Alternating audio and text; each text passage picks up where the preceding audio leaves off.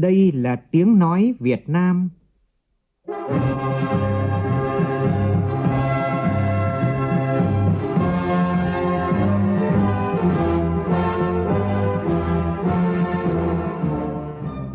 là tiếng nói Việt Nam,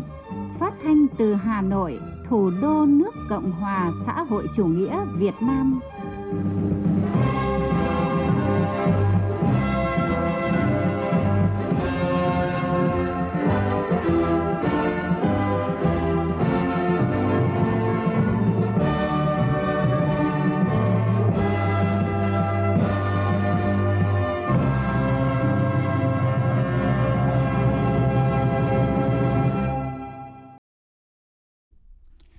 Kính chào quý vị và các bạn. Mời quý vị và các bạn nghe chương trình Thời sự trưa của Đài Tiếng Nói Việt Nam với những tin đáng chú ý sau đây.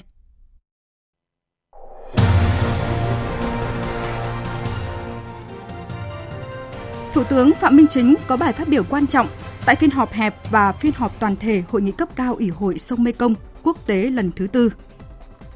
Bộ Tài chính đề xuất gia hạn tiền thuế và tiền thuê đất năm nay nhằm giảm chi phí tài chính để hỗ trợ người dân và doanh nghiệp. Hội An liệu có đánh mất di sản từ việc bán vé tham quan? Phóng viên Đài Tiếng Nói Việt Nam sẽ ghi nhận ý kiến về vấn đề này. Trong phần tin quốc tế,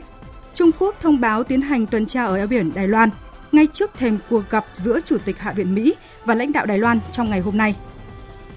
Cảnh sát nhiều nước phối hợp đánh sập một trang web đen của giới tội phạm mạng quốc tế.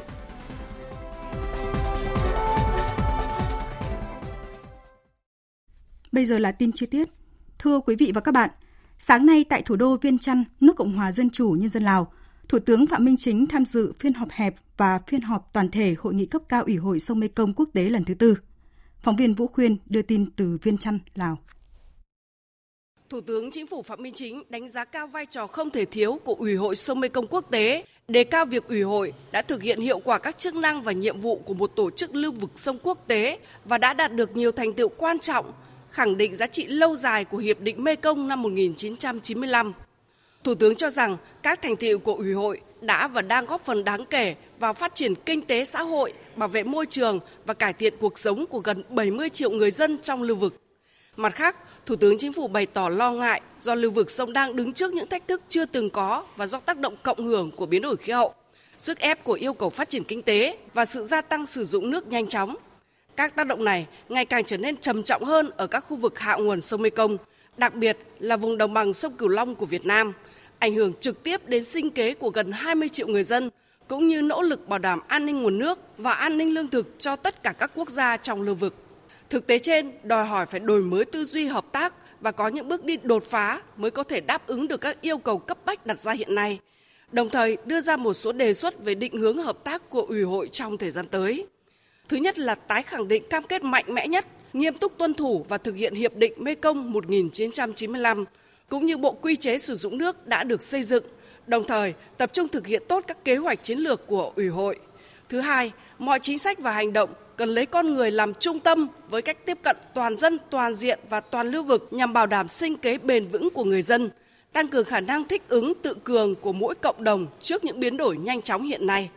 Thứ ba, tăng cường phối kết hợp giữa Ủy hội và các khuôn khổ hợp tác tiểu vùng khác trong phát huy vai trò trung tâm tri thức của Ủy hội. Thứ tư, thúc đẩy phát triển kinh tế xanh, kinh tế tuần hoàn, phát triển các nguồn năng lượng tái tạo như năng lượng gió và mặt trời, kết nối và nâng cấp mạng lưới điện của vùng, qua đó góp phần phát triển bền vững, bảo đảm an ninh năng lượng và ứng phó với biến đổi khí hậu. Thứ năm, tăng cường hợp tác với các đối tác để tranh thủ sự hỗ trợ về nguồn lực tài chính, tri thức, kinh nghiệm và công nghệ hiện đại Cùng với đó, các hoạt động của Ủy hội cần gắn kết chặt chẽ hơn nữa với các hoạt động thực hiện tầm nhìn cộng đồng ASEAN và các chương trình nghị sự quốc tế lớn khác. Nhân dịp này, Thủ tướng Chính phủ Phạm Minh Chính cũng khẳng định Việt Nam luôn coi trọng hợp tác Mekong, đã đang và sẽ tiếp tục tham gia các hoạt động của Ủy hội một cách chủ động tích cực và xây dựng nhằm góp phần thực hiện đầy đủ Hiệp định Mekong 1995, phát huy tinh thần hợp tác Mekong, bảo đảm hài hòa lợi ích của nhân dân các nước, lợi ích của các quốc gia trong lưu vực, giữa con người và thiên nhiên, giữa thế hệ hôm nay và các thế hệ mai sau và hiện thực hóa mục tiêu chung là phát triển bền vững lưu vực sông Mekong, không để ai bị bỏ lại phía sau. Cũng trong sáng nay, nhân dịp tham dự hội nghị cấp cao Ủy hội sông Mekong quốc tế lần thứ tư, Thủ tướng Phạm Minh Chính đã có cuộc ăn sáng làm việc với Thủ tướng Lào Sòn Say Sĩ Văn Đon và Thủ tướng Campuchia Hun Sen. Trong bầu không khí hữu nghị và thân mật, ba thủ tướng đã thông báo cho nhau về tình hình phát triển kinh tế xã hội gần đây của mỗi nước, cũng như trao đổi về hợp tác trên các lĩnh vực ba nước và các vấn đề quốc tế và khu vực cùng quan tâm. Ba thủ tướng đánh giá cao kết quả gặp cấp cao Việt Nam, Campuchia, Lào giữa ba nhà lãnh đạo của ba đảng hồi tháng 9 năm 2021 tại Hà Nội và nhất trí phối hợp triển khai hiệu quả các kết quả đạt được tại cuộc gặp quan trọng này. Ba thủ tướng cũng nhất trí tiếp tục duy trì hình thức gặp gỡ giữa ba thủ tướng để không ngừng thắt chặt tình đoàn kết hữu nghị và hợp tác giữa ba nước. Ba thủ tướng đánh giá cao việc ba nước đã duy trì tiếp xúc trao đổi cấp cao thường xuyên trên tất cả các kênh, cũng như đã phối hợp tổ chức nhiều hoạt động ý nghĩa trong khuôn khổ năm đoàn kết hữu nghị Việt Nam Lào và năm hữu nghị Việt Nam Campuchia, góp phần nâng cao nhận thức của người dân, nhất là thế hệ trẻ mỗi nước về truyền thống quan hệ đoàn kết hữu nghị giữa Việt Nam Lào, Việt Nam Campuchia ba thủ tướng khẳng định kiên trì nguyên tắc không cho phép các thế lực thù địch sử dụng lãnh thổ của nước này làm phương hại đến an ninh của nước kia. Nhất trí phối hợp củng cố quốc phòng an ninh biên giới, ngăn chặn tội phạm xuyên quốc gia, nhất là tội phạm ma túy, buôn lậu, buôn bán người, ngăn chặn các âm mưu chống phá quan hệ ba nước.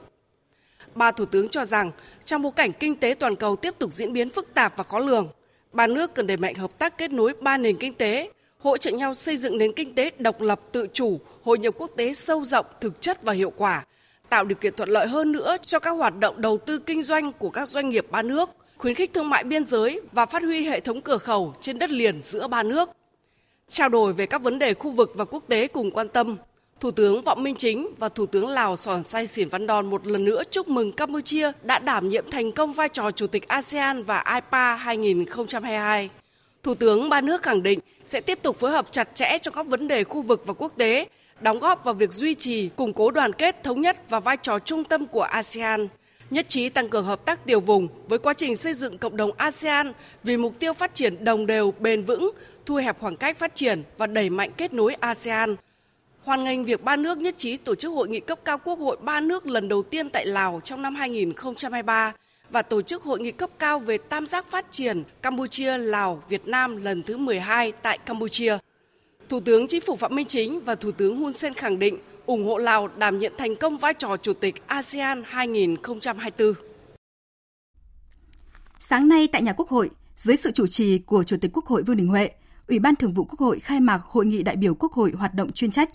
Diễn ra trong 3 ngày, hội nghị sẽ thảo luận cho ý kiến vào 7 dự án luật để Ủy ban Thường vụ Quốc hội tiếp tục hoàn thiện – bảo đảm chất lượng trình Quốc hội tại kỳ họp thứ 5 diễn ra vào tháng 5 tới. Dự hội nghị có Chủ tịch nước Võ Văn Thường, các vị đại biểu Quốc hội hoạt động chuyên trách ở trung ương, địa phương và 19 đại biểu Quốc hội hoạt động kiêm nhiệm thuộc 13 đoàn đại biểu Quốc hội các tỉnh, thành phố trực thuộc trung ương. Phóng viên Lại Hoa phản ánh.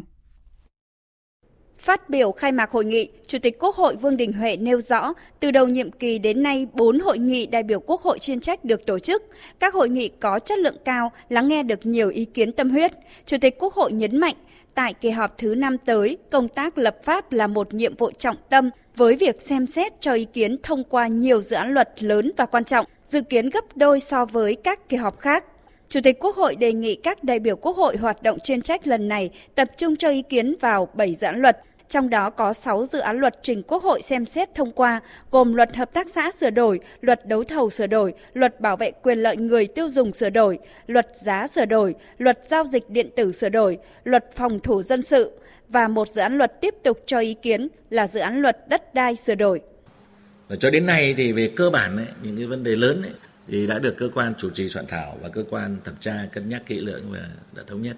Trong cái kỳ họp lần này ấy, các cơ quan ờ, chủ trì thẩm tra sẽ báo cáo với đại biểu quốc hội chuyên trách về một số vấn đề trọng tâm thôi, của 6 dự án luật này thôi. Là những vấn đề rất là quan trọng, nằm vào những cái loại chính sách lớn. Và thứ hai là những vấn đề mà còn giờ này vẫn còn cân nhắc, có ý kiến khác. Cái việc mà chúng ta tổ chức được hội nghị như thế này thì một mặt là chúng ta nâng cao được cái chất lượng của các dự án luật, và mặt khác là chúng ta rút được, ngắn được cái thời gian của kỳ họp chính thức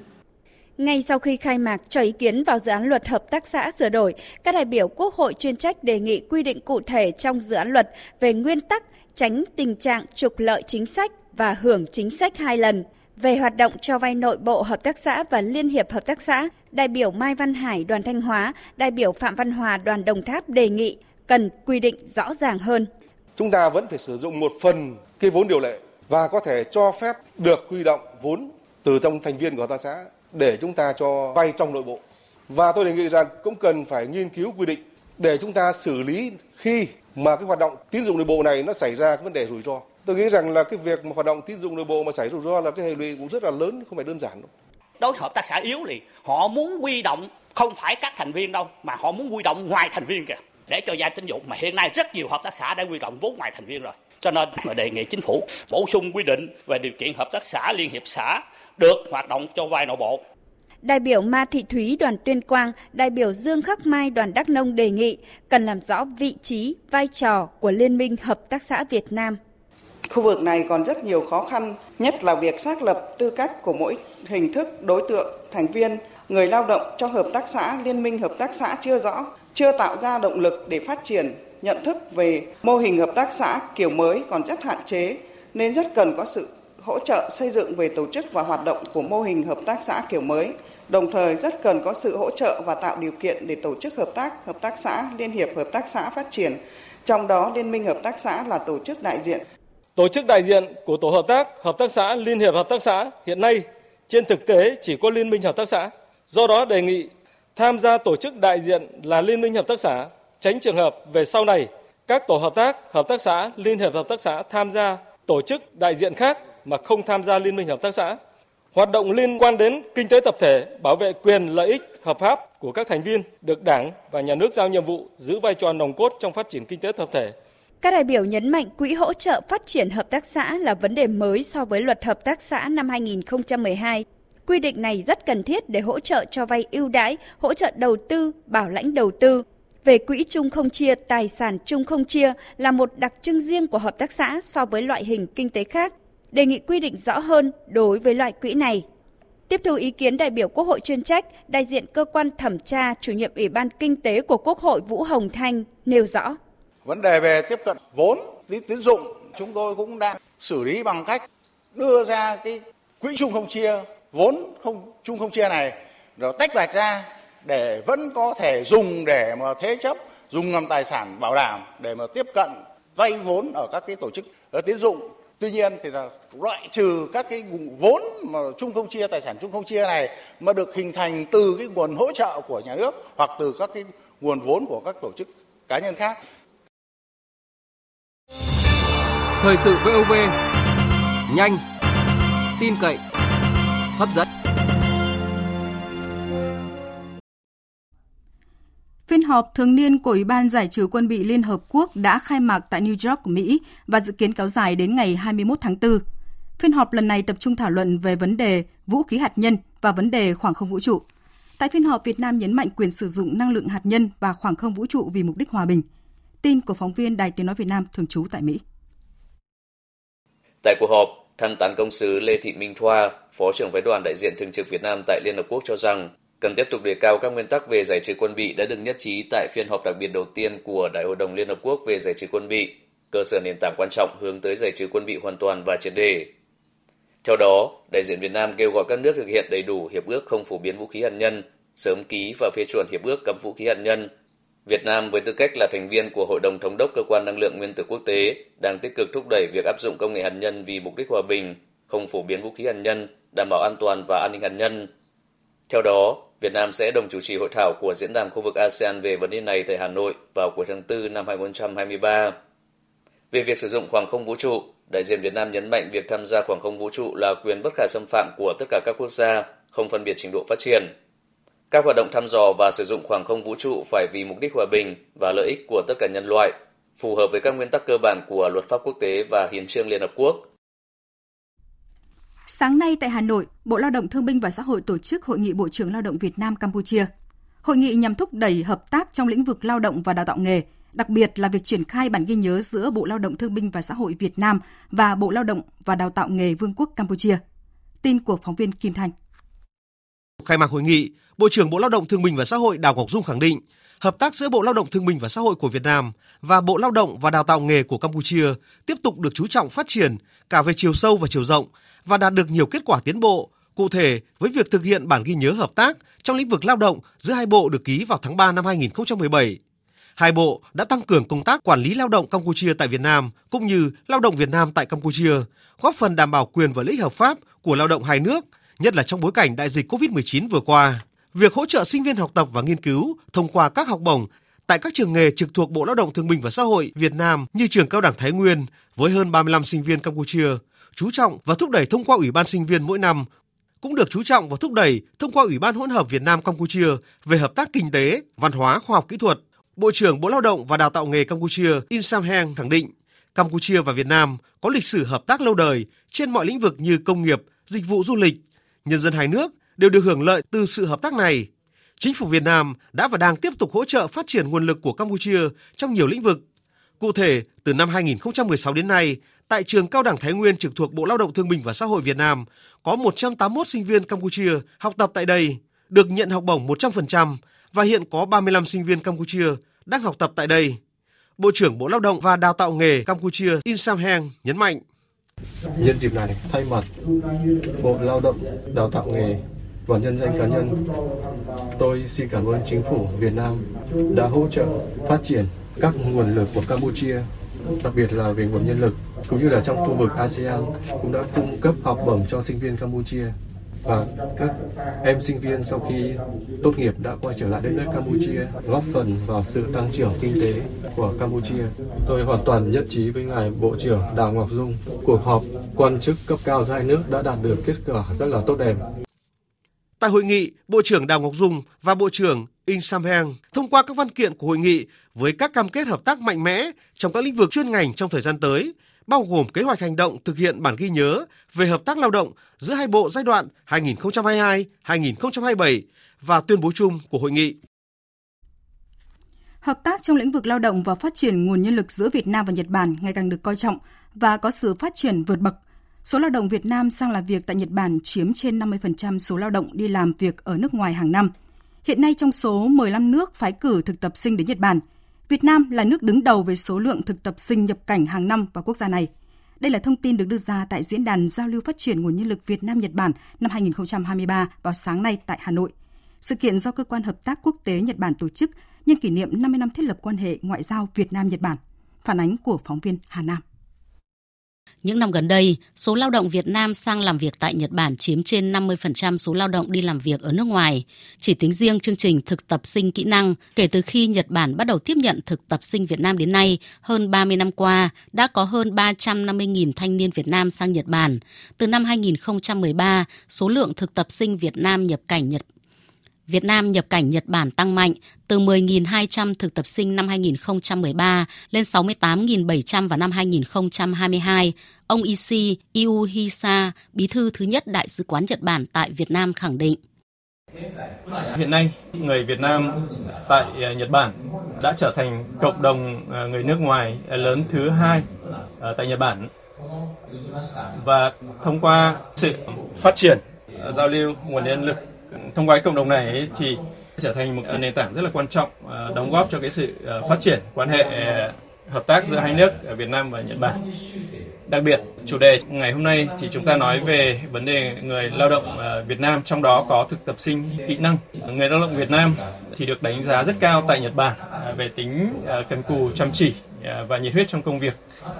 Và đây là một cái cộng đồng vô cùng quan trọng, không thể thiếu trong cái sự phát triển của kinh tế và xã hội Nhật Bản hiện nay. Tuy nhiên, bên cạnh những kết quả đạt được, chương trình phái cử và tiếp nhận thực tập sinh lao động Việt Nam sang Nhật Bản thời gian qua vẫn còn một số tồn tại, như một số thực tập sinh lao động bỏ hợp đồng, vi phạm pháp luật Nhật Bản. Những nguyên nhân được chỉ ra là do một số doanh nghiệp phái cử Việt Nam không thực hiện tốt việc tuyển chọn đào tạo ngoại ngữ, giáo dục định hướng cho thực tập sinh trước khi xuất cảnh, thu tiền dịch vụ cao hơn mức quy định, thực tập sinh mất tiền cho đối tượng trung gian môi giới. Một số đối tác Nhật Bản yêu cầu công ty phái cử trả tiền hoa hồng khi tiếp nhận thực tập sinh, tạo gánh nặng chi phí lên người lao động, không thanh toán các khoản phí quản lý, phí phái cử theo thỏa thuận. Tại diễn đàn, các đại biểu cùng nhau thảo luận, bàn các giải pháp nhằm tăng cường trao đổi nguồn nhân lực phù hợp, hướng đến tuyển dụng nhân sự theo tiêu chuẩn quốc tế giữa Việt Nam và Nhật Bản. Ông Nguyễn Viết Hương, Phó Cục trưởng Cục Quản lý Lao động ngoài nước, Bộ Lao động Thương binh và Xã hội cho biết. Các cơ quan chức năng của hai nước Việt Nam và Nhật Bản thì cũng đã triển khai nhiều biện pháp để hạn chế những cái phát sinh Và có thể nói rằng một trong những cái giải pháp, biện pháp mà phía Việt Nam triển khai đó chính là hoàn thiện hệ thống pháp luật về đưa lao động Việt Nam đi làm ngoài theo hợp đồng. Luật 69 ờ, được Quốc hội Việt Nam ban hành năm 20 có hiệu lực từ mùng 1 tháng 1 năm 22 và sau đó là chính phủ, ờ, thủ tướng chính phủ và các bộ ngành đã ban hành các cái văn bản ứng dụng luật có thể nói rằng cái hệ thống pháp luật về đưa lao động Việt Nam đi ngoài theo hợp đồng đến nay cơ bản được hoàn thiện ờ, và được các tổ chức quốc tế đánh giá cao trên cơ sở các cái tiêu chuẩn về di cư quốc tế. Chuyển sang các tin đáng chú ý khác. Bộ Tài chính vừa trình chính phủ dự thảo nghị định gia hạn thời hạn nộp thuế giá trị gia tăng. Bộ Tài chính nhấn mạnh, việc gia hạn thuế sẽ là biện pháp kịp thời hỗ trợ cho các doanh nghiệp và người dân gặp khó khăn thông qua giảm chi phí tài chính, hỗ trợ thanh khoản và dòng tiền. Dù gia hạn thuế nhưng vẫn cơ bản đảm bảo cân đối ngân sách nhà nước ở cả trung ương và địa phương so với dự toán Quốc hội đã thông qua và phù hợp với thẩm quyền của chính phủ theo quy định. Về đối tượng, Bộ Tài chính đề xuất tiếp tục gia hạn thời hạn nộp thuế về tiền thuê đất đối với các đối tượng quy định tại Điều 3, Nghị định số 34 năm 2022, gia hạn thời hạn nộp thuế giá trị gia tăng, thuế thu nhập doanh nghiệp, thuế thu nhập cá nhân và tiền thuê đất trong năm 2022, nhưng loại trừ tổ chức tín dụng chi nhánh ngân hàng ở nước ngoài. Tổng cục Thuế cho biết số lượng hóa đơn điện tử đã tiếp nhận và xử lý trong quý 1 đạt hơn 3 tỷ 300 triệu hóa đơn. Tính đến ngày 24 tháng 3 đã có trên 10.000 doanh nghiệp, hộ, cá nhân kinh doanh đăng ký sử dụng hóa đơn điện tử có mã của cơ quan thuế khởi tạo từ máy tính tiền thành công. Vượt kế hoạch triển khai giai đoạn 1 với số lượng hóa đơn có mã khởi tạo từ máy tính tiền là gần 1 triệu 800 nghìn hóa đơn. Đối với việc quản lý thuế với thương mại điện tử, Tổng cục Thuế cho biết đã có 49 nhà cung cấp nước ngoài đăng ký, khai thuế và nộp thuế qua cổng thông tin điện tử dành cho nhà cung cấp nước ngoài, với tổng số thu lũy kế từ vận hành cổng đến nay đạt trên 3.700 tỷ đồng. Trong đó số thu trong năm nay là 1.852 tỷ đồng. Sáng nay, Hội trợ Thương mại Quốc tế Việt Nam Việt Nam Expo 2023 đã khai mạc, thu hút hơn 500 doanh nghiệp của 16 quốc gia vùng lãnh thổ tham gia. Việt Nam Expo trở thành một trong những hoạt động xúc tiến thương mại quan trọng có quy mô lớn nhất của ngành công thương. Phóng viên Bá Toàn thông tin. Năm nay bên cạnh các hoạt động quảng bá, giới thiệu sản phẩm, giao thương, xúc tiến thương mại theo phương thức truyền thống, Việt Nam Expo tiếp tục duy trì hoạt động kết nối giao thương P2P trên nền tảng trực tuyến. Các đơn vị tham gia hội trợ sẽ được đăng tải thông tin, hình ảnh, video doanh nghiệp lên nền tảng kỹ thuật số và thực hiện tương tác trực tiếp với khách tham quan. Thứ trưởng Bộ Công Thương Đỗ Thắng Hải nhấn mạnh Việt Nam Expo trở thành một trong những hoạt động xúc tiến thương mại quan trọng của ngành công thương. Hội trợ thương mại quốc tế Việt Nam, Việt Nam Expo là hội trợ được tổ chức thường niên có quy mô lớn của ngành công thương Việt Nam, mang lại nhiều giá trị kinh tế cũng như những cơ hội thiết thực giúp doanh nghiệp Việt Nam tăng cường xuất khẩu, phát triển thị trường nội địa, nâng cao năng lực tham gia vào chuỗi giá trị toàn cầu, góp phần tích cực trong việc thực hiện cam kết của chính phủ về hội nhập kinh tế quốc tế. Hội trợ Việt Nam Expo 2023 trưng bày chia thành 5 nhóm ngành hàng gồm các doanh nghiệp thương hiệu quốc gia và xuất khẩu, khu gian hàng quốc tế, điện tử máy móc thiết bị và công nghiệp hỗ trợ, công nghệ số, thương mại điện tử, công nghệ thực phẩm. Việt Nam Expo đã có sự thay đổi thông qua các khu trưng bày nổi bật, có thể kể đến khu vực thúc đẩy sản xuất liên kết tăng trưởng và thu hút đầu tư, mang sứ mệnh tạo đà phát triển các ngành công nghiệp trọng điểm gắn liền với định hướng phát triển kinh tế địa phương. Tham gia Việt Nam Expo 2023, bà Trịnh Thị Thúy, đại diện cơ sở sản xuất bánh đậu xanh đậu như ý cho biết, hội trợ mang lại nhiều giá trị kinh tế cũng như những cơ hội thiết thực giúp doanh nghiệp Việt Nam tăng cường xuất khẩu, phát triển thị trường nội địa. Thông qua hội trợ tôi rất là vinh hạnh được à, quảng bá sản phẩm được mọi người và các nước trên thế giới biết đến sản phẩm của mình. Việt Nam Expo 2023 sẽ diễn ra đến hết ngày 8 tháng 4 tại Trung tâm Triển lãm Quốc tế Hà Nội, số 91 Trần Hưng Đạo, quận Hàn Kiếm, Hà Nội, dự kiến thu hút khoảng 20.000 lượt khách tham quan. Chuyển sang một thông tin đáng chú ý. Từ năm 2017 tới nay, tỉnh Gia Lai đã vận động người dân kê khai hơn 37.000 hecta đất lâm nghiệp đã lấn chiếm để chuyển sang trồng cây lâm nghiệp và trồng rừng. Đến nay mới có 1 phần 3 số diện tích này được trồng lại rừng và cây lâm nghiệp, nhưng hiệu quả rất hạn chế. Nguyễn Thảo, phóng viên Đài Tiếng Nói Việt Nam thường trú tại Tây Nguyên, đưa tin. Từ năm 2017, triển khai kế hoạch 1123 của Ủy ban Nhân dân tỉnh Sa Lai về việc thu hồi đất rừng bị lấn chiếm để chuyển sang cây trồng phù hợp với mục đích lâm nghiệp và trồng rừng, 17 huyện, thị xã, thành phố trong tỉnh đã vận động gần 20.000 hộ dân kê khai diện tích nương rẫy trên đất lâm nghiệp với hơn 37.000 ha. Đến nay, đã có hơn 11.000 hecta đất được thu hồi, trồng lại rừng hoặc cây lâm nghiệp. Tuy vậy, thực tế ở nhiều địa phương, tỷ lệ rừng sống chưa cao vì cây trồng chưa phù hợp và ít được chăm sóc. Nguyên nhân khiến việc thực hiện kế hoạch 1123 năm 2017 của Ủy ban Nhân dân tỉnh Gia Lai hiệu quả chưa cao vì diện tích rừng bị lấn chiếm, chủ yếu là do người dân tộc thiểu số thuộc diện khó khăn đã sản xuất nông nghiệp từ lâu, khi chuyển sang trồng rừng thì người dân khó đảm bảo sinh kế. Ông Nguyễn Lâm, hạt phó hạt kiểm lâm huyện Iapa, tỉnh Gia Lai, nêu thực tế ở cơ sở. Mức hỗ trợ của nhà nước cho người dân là 2 triệu rưỡi trên hecta thì không đảm bảo được cái nguồn giống ban đầu. Cụ thể như là cây bạch đàn là một hecta là tối thiểu là phải từ 5 đến 6 triệu cho nên người dân không có kinh không có kinh phí để đầu tư trồng cái khó khăn nữa là cái nguồn đầu tư hỗ trợ ban đầu là hai triệu rưỡi là hỗ, hỗ trợ sau khi trồng rừng ở góc độ hạt kiểm lâm thì cũng muốn có cái đề giải pháp là thứ nhất hỗ trợ cái nguồn giống ban đầu cái thứ hai nữa là tăng cường công tác tuyên truyền vận động người dân là thực hiện cái cái kê khai đất đai để trồng rừng Tiếp theo chương trình là thông tin thời tiết qua phần tổng hợp của biên tập viên Nguyễn Kiên. Hôm nay nắng nóng xảy ra ở nhiều địa phương từ Bắc Bộ vào đến Tây Nguyên và Nam Bộ. Ở Bắc Bộ, ngoài các tỉnh phía Tây Bắc, còn một số tỉnh thành phía Đông như là Sơn La, Hòa Bình, Hà Giang, Ninh Bình có nắng nóng từ 34 đến 36 độ. Thủ đô Hà Nội nền nhiệt thấp hơn trong khoảng 31 đến 33 độ. Khu vực Bắc và Trung Trung Bộ có nắng nóng và nắng nóng gai gắt, có nơi đặc biệt gai gắt với nhiệt độ cao nhất phổ biến 36 đến 39 độ, có nơi trên 39 độ, độ ẩm dưới 45%, khiến cho không khí khô, cảm giác rất oi nóng khó chịu. Khu vực từ Bình Định đến Phú Yên và Tây Nguyên có nắng nóng cục bộ, nhiệt độ cao nhất từ 34 đến 36 độ, có nơi trên 36 độ. Nam Bộ cũng có nắng nóng với nhiệt độ cao nhất từ 35-36 độ. Từ 15 giờ trở đi thì mưa rông có khả năng cao xảy ra trên diện rộng ở khu vực Tây Nguyên và nhiều nơi ở Nam Bộ. Cần đề phòng các hiện tượng thời tiết nguy hiểm như lốc xét, gió giật mạnh trong mưa rông. Nắng nóng ở khu vực Nam Bộ sẽ còn tiếp tục duy trì. Trong những ngày nắng nóng này thì người dân cần hạn chế ra ngoài và làm việc ngoài trời từ khoảng 11 giờ đến 15 giờ để đảm bảo cho sức khỏe. Một thông tin thời tiết đáng chú ý khác, hiện nay ở phía Bắc có một bộ phận không khí lạnh đang di chuyển xuống phía Nam. Từ ngày mai, bộ phận không khí lạnh này sẽ ảnh hưởng đến khu vực Đông Bắc của Bắc Bộ, sau đó ảnh hưởng đến các nơi khác ở phía Đông Bắc Bộ, Bắc Trung Bộ và một số nơi ở phía Tây Bắc Bộ. Ở phía Đông Bắc Bộ từ mai trời chuyển mát, đêm trời chuyển lạnh, vùng núi có nơi trời rét.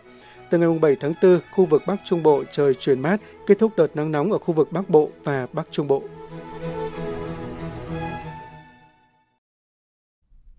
Chương trình Thời sự trưa của Đài Tiếng Nói Việt Nam tiếp tục với phần tin quốc tế.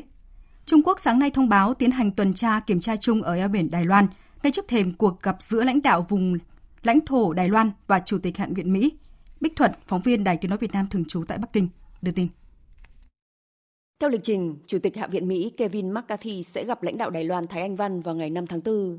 Sáng cùng ngày, Cục Hải sự Phúc Kiến, địa phương đối diện với Đài Loan của Trung Quốc đại lục ra thông báo cho biết sẽ tiến hành hoạt động kiểm tra tuần tra chung chuyên biệt ở khu vực Bắc Trung Bộ eo biển Đài Loan.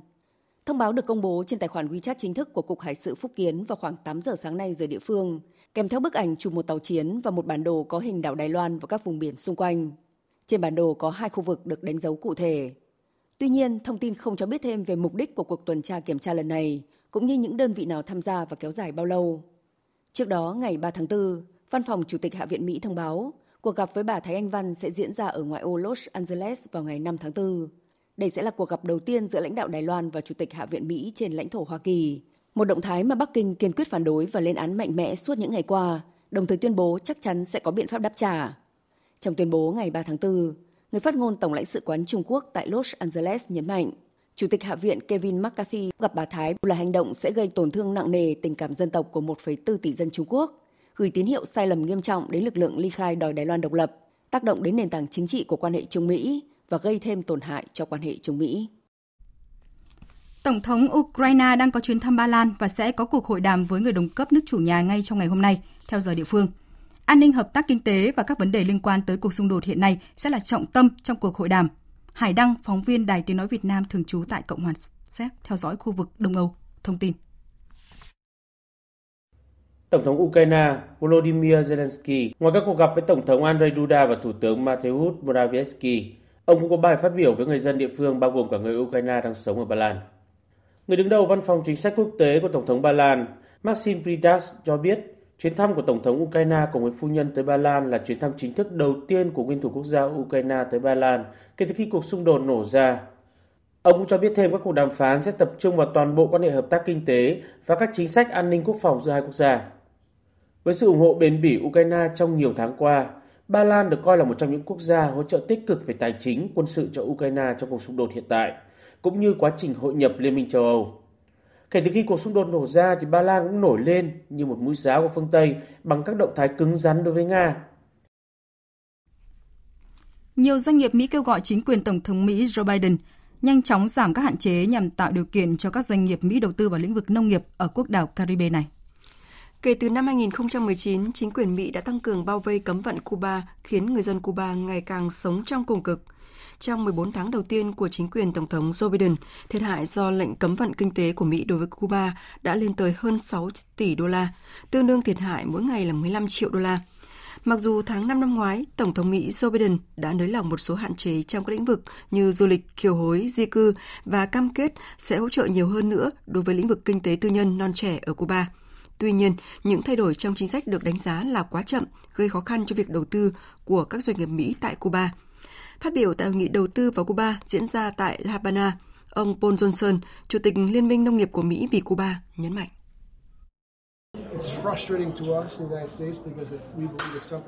Rõ ràng điều này là chưa đủ. Chúng tôi đã đầu tư tư nhân ở các nước trên thế giới, nhưng tại sao chúng tôi lại không thể làm điều đó ở Cuba? Các cơ quan thực thi luật pháp quốc tế vừa đánh sập trang web đen Genesis Market vốn là nơi trao đổi của các tội phạm mạng. Cục điều tra Liên bang Mỹ đã tịch thu tên miền của trang web này, bên cạnh dòng thông báo có kèm biểu tượng của các cơ quan cảnh sát châu Âu, Canada, Australia cũng như biểu tượng của công ty an ninh mạng Quinty. Trong khi đó, cơ quan phòng chống tội phạm quốc gia an ninh của Anh xác nhận đang tham gia một chiến dịch thực thi pháp luật quốc tế nhằm truy quét các tội phạm mạng, song từ chối tiết lộ thông tin trước khi lực lượng chức năng ra tuyên bố chính thức dự kiến trong cùng ngày theo giờ địa phương. Ngay sau khi Phần Lan chính thức trở thành thành viên thứ 31 của Liên minh Bắc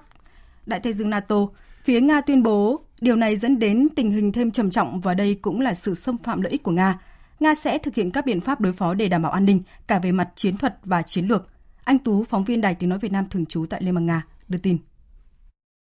Bộ Ngoại giao Nga tuyên bố Moscow sẽ buộc phải thực hiện các biện pháp trả đũa cả về quân sự kỹ thuật và các biện pháp khác để ngăn chặn các mối đe dọa đối với an ninh quốc gia. Các bước cụ thể trong việc xây dựng quốc phòng ở biên giới phía Tây Bắc của Nga sẽ phụ thuộc vào các điều kiện để Phần Lan hội nhập vào Liên minh Bắc Đại Tây Dương, bao gồm cả việc triển khai cơ sở hạ tầng quân sự của NATO và các hệ thống vũ khí tấn công trên lãnh thổ của mình. Theo một số chuyên gia, Nga có thể đáp trả việc NATO mở rộng bằng cái giá của Phần Lan theo cách bất đối xứng, bằng cách triển khai vũ khí hạt nhân chiến thuật gần biên giới của mình. Đó là các tên lửa Iskander. Trong trường hợp NATO gây hấn với Nga, Helsinki và các cảng lớn của Phần Lan sẽ trở thành mục tiêu tiềm năng cho các cuộc tấn công bằng tên lửa hạt nhân chiến lược của Nga. Các chuyên gia lưu ý, đây không phải là sự lựa chọn của Moscow. Thẩm phán Tòa án thành phố New York, Mỹ quyết định sẽ tổ chức phiên xét xử trực tiếp thứ hai đối với cựu Tổng thống Mỹ Donald Trump vào ngày 4 tháng 12 tới, gần 2 tháng trước khi Đảng Cộng hòa tổ chức cuộc bầu cử sơ bộ chọn ứng cử viên cho cuộc bầu cử Tổng thống năm 2024. Trước đó, trong phiên xét xử trực tiếp đầu tiên, sau khi ra trình diện hôm 3 tháng 4, cựu Tổng thống Trump tuyên bố không có tội đối với tất cả 34 tội danh trong cáo trạng được công bố cùng ngày. Tin của phóng viên Đài Tiếng Nói Việt Nam tại Mỹ. Theo cáo trạng, cựu Tổng thống Trump bị cáo buộc 34 tội danh làm sai lệch hồ sơ kinh doanh liên quan đến các khoản tiền sử dụng để ém nhẹm thông tin về các bê bối tình dục liên quan đến một số ngôi sao phim khiêu dâm trước cuộc bầu cử năm 2016. Cựu Tổng thống Trump bị cáo buộc về vai trò dàn dựng một kế hoạch âm mưu bất hợp pháp nhằm phá hoại tính toàn vẹn của cuộc bầu cử và kế hoạch phi pháp nhằm che giấu thông tin tiêu cực. Sau khi kết thúc phiên xét xử thứ nhất, cựu Tổng thống Trump đã rời tòa án, không phát biểu với báo giới và lên máy bay về thẳng dinh thự của mình tại bang Florida. Tuy nhiên, ông Trump cũng dự kiến sẽ có bài phát biểu vào tối cùng ngày theo giờ địa phương. Luật sư của ông Trump, Joe Tacopina, đại diện nhóm bảo chữa, cũng chỉ phát biểu ngắn gọn sau phiên tòa, khẳng định sẽ chiến đấu để hủy bỏ các cáo buộc. Đối với tôi, thành thật mà nói, đây là đội tốt nhất mà tôi từng làm việc cùng. Tôi rất vinh dự được làm việc với mọi người. Chúng tôi là một gia đình, một đội. Chúng tôi có một sứ mệnh và sẽ hoàn thành được sứ mệnh này. Ngược lại, Về phía công tố viên, ông Alvin Bragg khẳng định 34 tội danh làm sai lệch hồ sơ được đưa ra để che đậy các tội ác khác. Đây là những tội hình sự ở bang New York, bất kể bạn là ai. Chúng tôi không thể và sẽ không bình thường hóa các hành vi phạm tội nghiêm trọng. Dự kiến, phiên xét xử trực tiếp thứ hai đối với cựu Tổng thống Trump sẽ diễn ra vào ngày 4 tháng 12 cuối năm nay. Trong phiên xét xử này, tòa án có thể sẽ quyết định về các bằng chứng của nhóm luật sư bào chữa cho cựu Tổng thống Trump đưa ra để bác bỏ vụ kiện. Giới chuyên gia cho rằng các công tố viên cần chứng minh ông Trump và nhóm của mình đã làm sai lệch hồ sơ với ý định phạm một tội khác để các cáo buộc có thể chuyển từ tội nhẹ thành tội hình sự.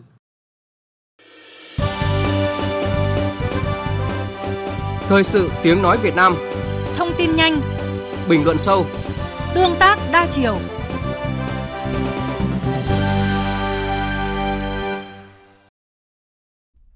Quý vị và các bạn đang nghe chương trình Thời sự trưa của Đài Tiếng Nói Việt Nam. Thưa quý vị và các bạn, theo đề án về kiểm soát hoạt động bán vé, hướng dẫn tham quan khu phố cổ, từ ngày 15 tháng 5 tới, Ủy ban nhân dân thành phố Hội An, tỉnh Quảng Nam triển khai bán vé tham quan đối với tất cả du khách trong và ngoài nước khi vào tham quan phố cổ Hội An. Ngay khi có thông tin đã nhận được sự chú ý của dư luận với nhiều ý kiến khác nhau. Nhóm phóng viên Đài Tiếng nói Việt Nam thường trú khu vực miền Trung đề cập vấn đề này ngay sau đây. Theo đề án về kiểm soát hoạt động bán vé, hướng dẫn tham quan khu phố cổ, kể từ ngày 15 tháng 5 tới đây, thành phố Hội An áp dụng giá vé 80.000 đồng trên một vé đối với khách trong nước và 120.000 đồng trên một vé đối với khách quốc tế. Giá vé này bao gồm cả tham quan khu phố cổ và một số điểm di tích trong khu phố cổ. Thời gian bán vé từ 7 giờ 30 phút đến 21 giờ 30 phút hàng ngày vào mùa hè, từ 7 giờ 30 phút đến 21 giờ vào mùa đông. Lực lượng chức năng sẽ phân luồng lối đi tại các đường chính vào khu phố cổ Hội An. Theo đó sẽ bố trí hai lối đi riêng, gồm một lối đi dành cho người dân địa phương và một lối đi dành cho du khách. Trung tâm Văn hóa, Thể thao và Truyền thanh Truyền hình thành phố Hội An được giao nhiệm vụ tổ chức các hoạt động hướng dẫn tham quan du lịch trong khu phố cổ. Anh Nguyễn Hoàng Xuân Phong ở thành phố Hà Nội đã nhiều lần đến Hội An, khá bất ngờ trước thông tin sắp tới đây thành phố này bán vé tham quan phố cổ. Em nghĩ là nó không hợp lý tí nào cả. Theo em thì lượng du khách nước ngoài thì em nghĩ là họ sẽ vẫn đến thôi. Nhưng mà khách Việt thì khả năng sẽ ít đi nhiều ấy. Ảnh hưởng đến tâm lý của khách thôi. Theo em là không nên thu vé. Hoặc là ờ, những cái điểm nhấn mạnh thì có thể thu vé vào đấy thôi. Còn cái dọc phố này thì cứ để người ta đi trải nghiệm. Hơn 15 năm làm hướng dẫn viên đưa khách đến các điểm du lịch tại Hội An, Mỹ Sơn, Huế, Đà Nẵng, anh Nguyễn Tự Hữu cho biết lâu nay mỗi lần dẫn đoàn khách nước ngoài tham quan khu phố cổ Hội An đều phải mua vé. Trước đây và bây giờ đều làm như vậy nên chủ trương này không ảnh hưởng đến khách du lịch nước ngoài. Bây giờ áp dụng thu vé tất cả các du khách thì ảnh hưởng việc khách vào khu phố cổ ăn uống, mua sắm, thăm thân, giao lưu văn hóa chứ không tham quan. Theo anh Nguyễn Tự Hữu, chủ trương bán vé là hợp lý nhưng việc bán vé với ai, như thế nào và ở đâu cần tính toán cho phù hợp. Thì đối với những người địa phương, nếu mà phân luồng cho họ, những người ở trong phố cổ này, những người làm việc ở đây với lại những người mà vào để mà ăn uống hay là mua sắm có một chút vân vân. Nhưng mà nếu mà viết tách luồng ra, nghe nói là có phiếu riêng, có đường đi riêng thì tốt, có gì đâu. Khách du lịch ở các tỉnh khác đến chơi, vào đây ăn uống hay là mua sắm cứ mua vé, thế là công bằng. Ở Việt Nam mình thì chỉ có Hội An nó mang cái tính đặc trưng chứ còn nơi khác nó không có. Hội An à, là khó lắm làm không đơn giản đâu. Mới đầu có thể sẽ có những cái ý kiến trái chiều nhưng mà mình nghĩ sau này như thế là hợp lý.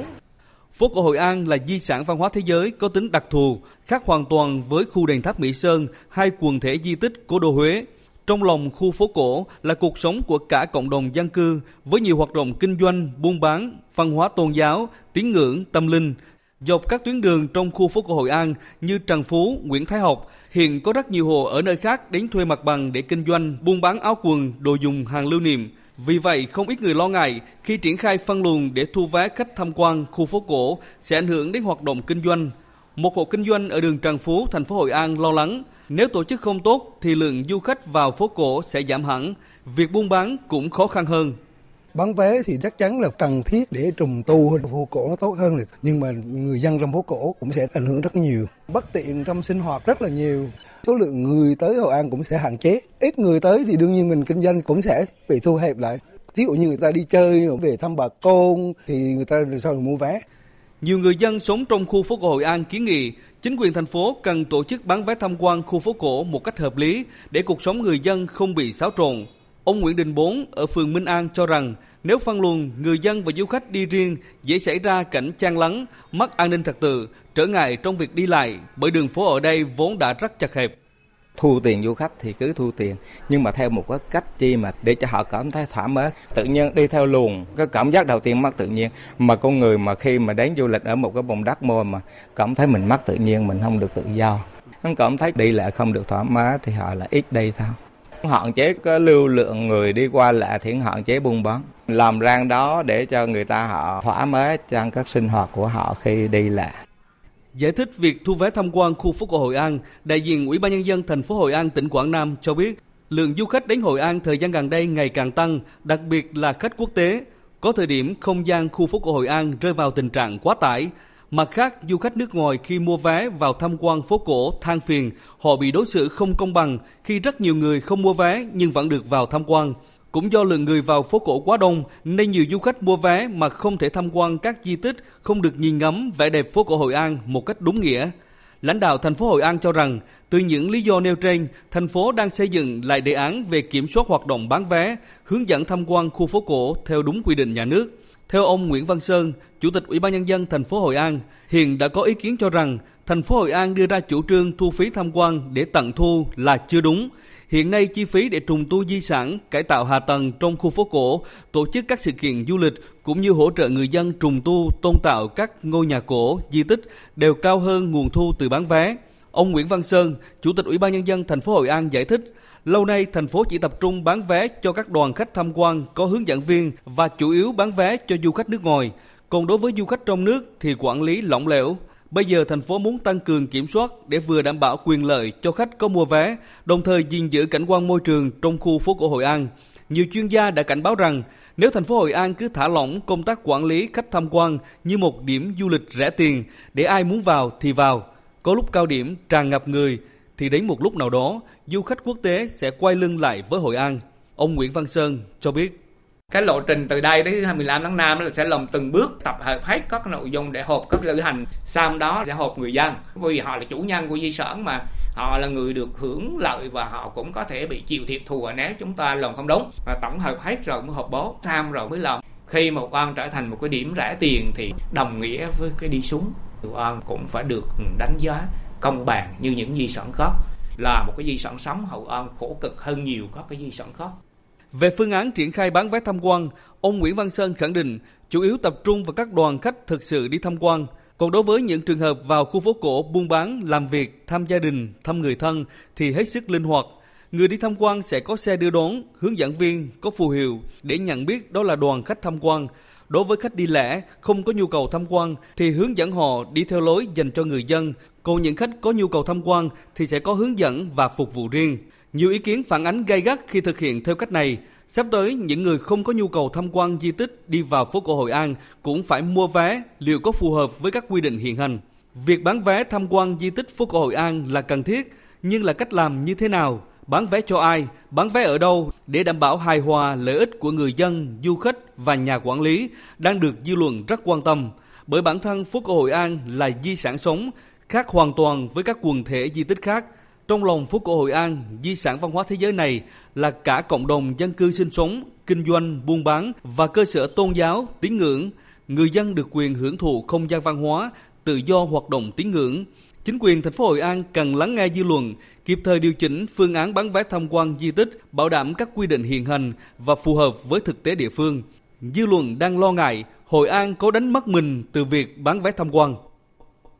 Một người bán hàng lưu niệm trên đường Trần Phú, thành phố Hội An cho biết nếu thành phố đưa ra những giải pháp phù hợp, người dân sẽ ủng hộ.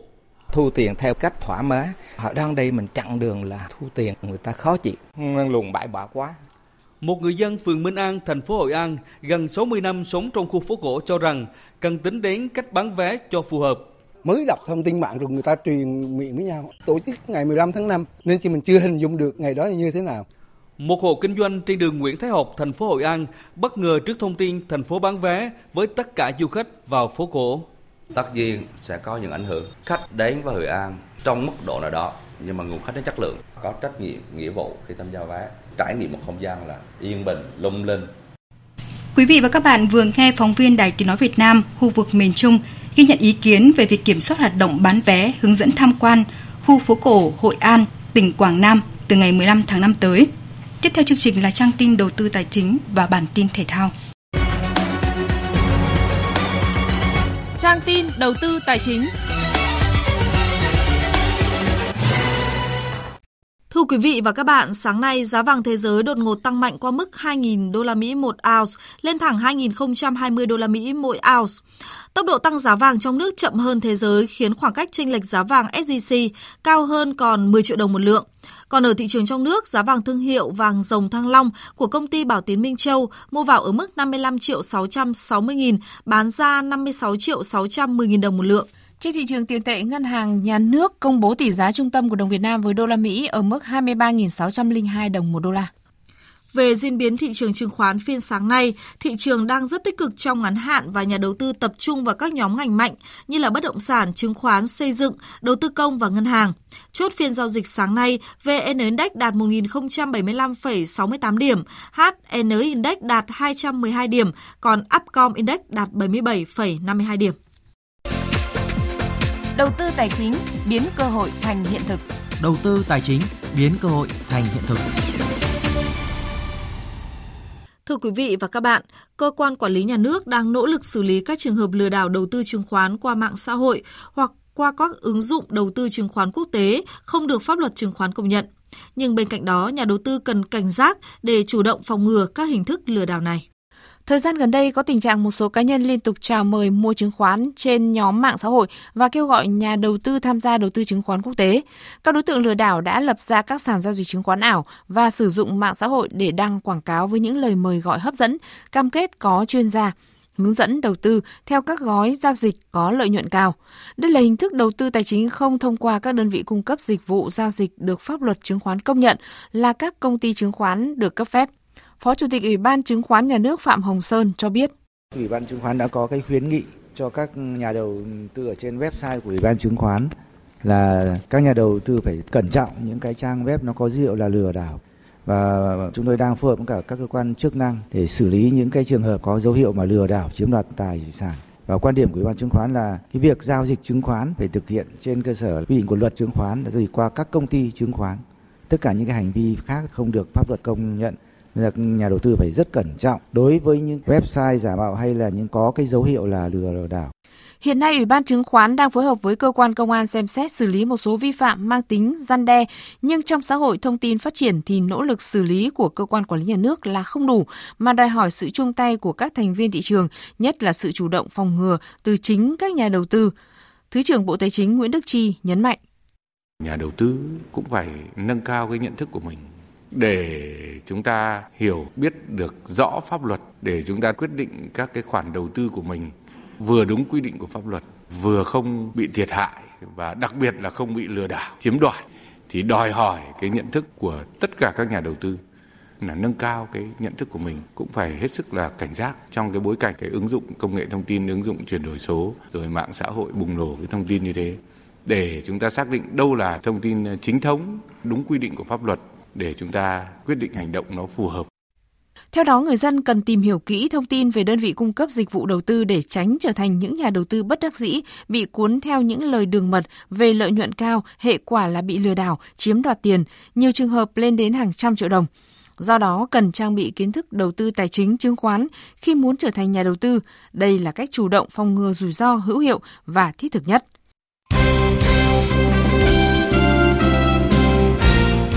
Quý vị và các bạn, tối nay đội tuyển nữ Việt Nam sẽ có trận đấu gặp tuyển nữ Nepal trên sân khách trong khuôn khổ vòng loại thứ nhất Olympic Paris 2024.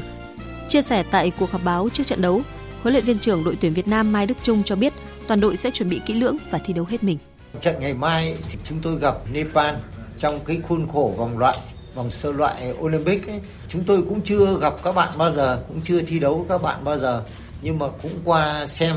tất cả những cái trận đấu các bạn đá thì ờ, tôi rất ấn tượng với các bạn và các bạn có một cái ờ, cái cái cái sức tiến bộ rất là nhanh ở trong khu vực châu Á này chúng tôi cũng phải ờ, rất là quan tâm đến trận đấu ngày mai. Huấn luyện viên Mai Đức Trung cũng đánh giá cao tiền đạo số 9 của tuyển nữ Nepal và bày tỏ sự tiếc nuối khi hai đội bóng còn lại đã không tham dự vòng đấu lần này.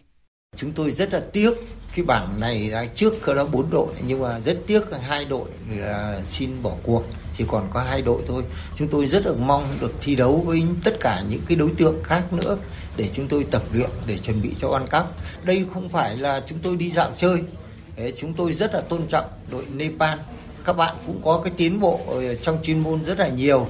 Đấy, chúng tôi rất là coi trọng các bạn và chúng tôi cũng sẽ cố gắng đá hết sức mình trong trận đấu ngày mai và trận ngày mùng 8 nữa. Trong khi đó, huấn luyện viên trưởng Anata Thapa và đội trưởng Azila Tubapo Suba của đội tuyển Nepal đều cho biết họ rất thận trọng và sẽ quyết tâm trước đội bóng đang đứng thứ 33 trên bảng xếp hạng bóng đá nữ thế giới. Huấn luyện viên Thapa nhận định. Việt Nam là đối thủ mạnh và là phép thử chất lượng cho đội tuyển nữ Nepal. Chúng tôi có nhiều cầu thủ giỏi, có sự gắn kết và đã chuẩn bị rất kỹ lưỡng. Đó là lý do tại sao chúng tôi mong đợi một kết quả tích cực trong các trận đấu sắp tới. Ngoài ra, huấn luyện viên Thapa tiết lộ ông và ban huấn luyện đã theo dõi sát sao đội tuyển nữ Việt Nam, đặc biệt nghiên cứu kỹ các cầu thủ trụ cột trong đội hình đối phương để chuẩn bị cho hai trận đấu sắp tới. Huấn luyện viên trưởng của đội tuyển Nepal cũng cho rằng sự vắng mặt vì chấn thương của các cầu thủ chủ chốt như Jitarana và Preti Rai không phải là vấn đề đáng lo ngại vì họ vẫn có những cái tên chất lượng khác đủ sức để khỏa lấp vào khoảng trống đó. Góp mặt ở buổi họp báo, đội trưởng Suba của đội tuyển Nepal tỏ ra tự tin.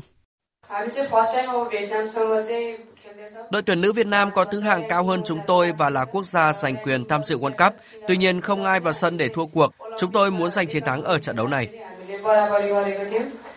Tối mai V-League 2023 sẽ trở lại với trận đấu đầu tiên của vòng 5 giữa câu lạc bộ Viettel và Hoàng Anh Gia Lai trên sân Hàng Đẫy Hà Nội.